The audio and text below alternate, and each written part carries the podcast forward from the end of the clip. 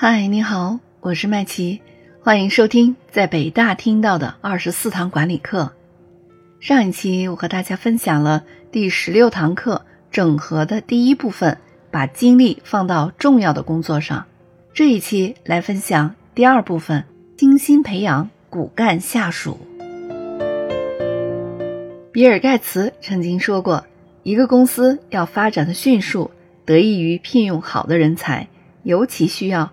聪明的人才。作为一个管理者，要想了解下属的工作态度如何，最好的方法就是观察他们平时对工作的态度。比如，他们与同事、顾客、主管、下级员工共事的时候，表现出了什么样的专业特长？当处在压力之下的时候，或者是工作脱离原先计划轨道的时候。他们所表现的领导特质又是什么样的？他们所展现出来的哪些特质和你的领导风格有相似之处？他们的行事风格又和你有什么不同？你能够在两者之间找到彼此吻合的共同点吗？并把它作为重点培养对象吗？如果你觉得自己已经找到了一位或者多位适合的骨干人选，接下来就要把他们。请进你的办公室，和他们讨论一下你的想法和计划，看看他们是否有同感。有些人喜欢有安逸、保障性质的工作，无意改变现状或者是往上爬；而有些人对改变的态度比较开放。当你对他们解释你的计划的时候，马上就显示出跃跃欲试的样子。你的选择过程应该保持非正式的基调。目的是言谈之间透露出这样的信息。我已经观察你的工作有一段时间了，我认为你拥有的一些实力显示出你可能做一个出色的老板。我愿意帮助你，反过来我也能从你这里获得一些帮助。已经获得你青睐的入选者应该立即开展学习的历程。基于你对他工作的了解，必须清楚他在哪一个部分最需要帮忙。哪些工作又是最容易显示出领导力的领域？还有这位入选者发展必要的技巧，以及最需要下功夫和他人协助的地方又在哪里？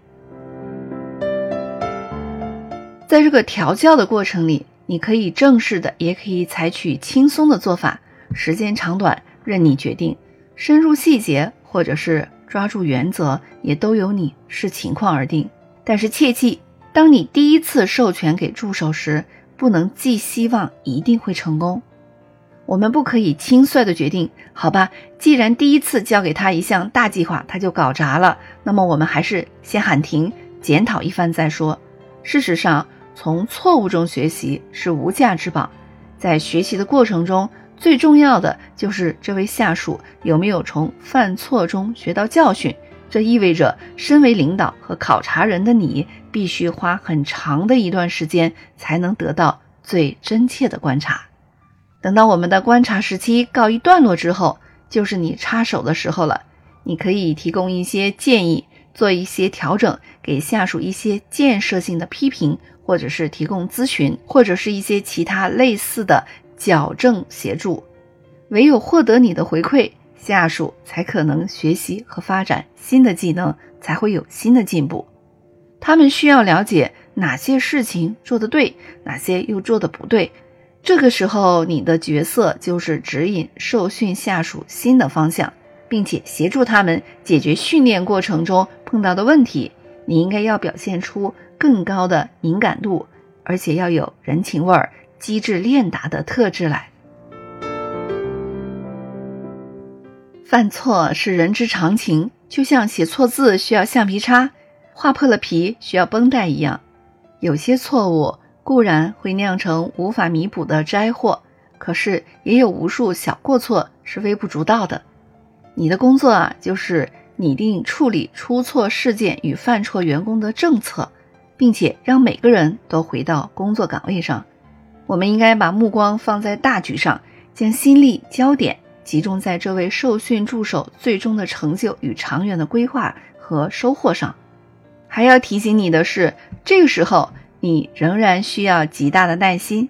下属需要知道，你不会在他们一出错就出言责备。如此一来，如果他们真的犯了错，就会以更好的表现来证明他们并非不能做好。希望你给他们多一次机会。我们可以说啊，良好的老板也是最会打气的人。即使是在事情似乎一塌糊涂、无可救药的时候，他们也能鼓舞起员工的士气。这些老板以言行来证明他们的计划终究会成功。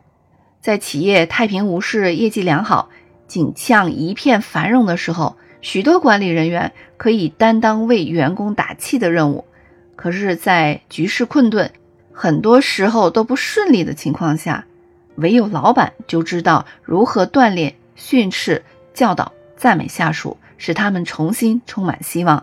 老板们都懂得善用诚心的赞美和积极的支援，有时候更不惜出让自己的肩膀，让遭遇挫折的员工尽情倚靠、哭诉。不论事情顺不顺利，员工都需要有这样的老板，他们可以随时向你寻求建议与支持。接下来呢，我们就来看一下世界软件业的巨头微软公司。是怎样发现员工身上的特长的？在微软，人事变动是极为频繁的。随着管理台阶的一步步提高，竞争也就变得越来越残酷。因为啊，微软的用人制度和招聘原则不为学历资本，而是谁比我更聪明。微软的不断扩张意味着在微软谋职的可能性随时都有，经常有职位空缺，最适合的人。就会被提升，所有的这些变化的结果，就是微软始终都存在着晋升机会，但是机会并非是给予等待他十年的人，而只是最适合他的人而已。我们试想一下，一群来自哈佛大学、普林斯顿大学和麻省理工学院的聪明的年轻人，在微软这样的地方聚集在一起，他们的竞争将会是层出不穷的，而微软也乐得在这种。残酷的竞争中培养自己的管理骨干，因此呢，人们就会看到，随着时间的推移，微软居然会冲破一个又一个的业绩的记录，并且疯狂的席卷整个股票市场。在挑选经理这个方面，微软总裁比尔盖茨就有他独到之处。他认为他对人的惯例同样独树一帜，即使是有人把他的管理风格视为虐待式的管理，身为技术专家。要求微软的员工将管理的技巧融入各领域的专长中。微软追求的是员工可以不考虑级别公开发表任何意见，而不必担心遭到处罚的环境。在微软啊，扁平化的组织架构、开放的民主作风，使每一个有才华的人都会有机会实现把自己的成果融入到产品，去影响千千万万的人。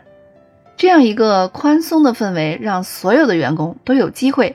崭露头角，获得管理层垂青的机会，而且，比尔盖茨还提倡微软的各级主管都要争做开明的领导，每个部门都要为公司寻找比自己更优秀的人，主管只为下属提供工作方向，而不必事事躬亲。因此呢，领导对下属的工作是引导而不是控制。微软的管理者对外部市场的竞争的争夺也非常起劲。因为市场同样关系到内部的晋升，在公司内外，他们都追求每时每刻百分之百的占有。那些注重论资排辈的传统公司，这些公司的管理者永远无法在这样的竞争环境中获胜。事实上，他们也根本搞不明白自己在和谁竞争。在微软，有的时候。事情已经确定，比如某个岗位已经确定职能和任务，然后才去招聘物色适合这种工作的人员。但是更多的时候，微软是因人设事的，有哪种特长的人才就安排哪种事。例如，微软专门成立了自己的研究院，选择那些在计算机方面有某种技术特长的人，由员工自己选择课题，设立相应的技术开发部。充分发挥这个人的特长，开发新产品，为企业创造效益。这种培养模式让员工找到了自己的兴趣所在，从而能够在最短的时间内提速成长。当然，微软公司在注重培养管理骨干的同时，也采取了双重职业途径的方式，对专注于技术领域但是不擅长经营管理的那些明星员工进行了安置和培养。比尔·盖茨知道，在高科技世界里，专业知识和管理技巧同样重要。对于那些并不具备领导能力专长的员工，被管理者奖赏性的提拔为行政官员，他的管理成效可想而知。而微软推行的双重职业途径，不是从合格的技术专家中培养出拙劣的管理者，而是允许组织既可以聘请具有高技能的管理者，又可以雇佣具有高技能的技术人员。在这种环境下，技术专家能够而且允许将他们的技能贡献给公司，而不必成为管理者。这些领域的人员通过增加他们的专业知识和技术水平。对企业做出贡献，得到报酬，而不必进入管理层。不论是在管理或者是技术方面，每个层次的报酬都是可比的。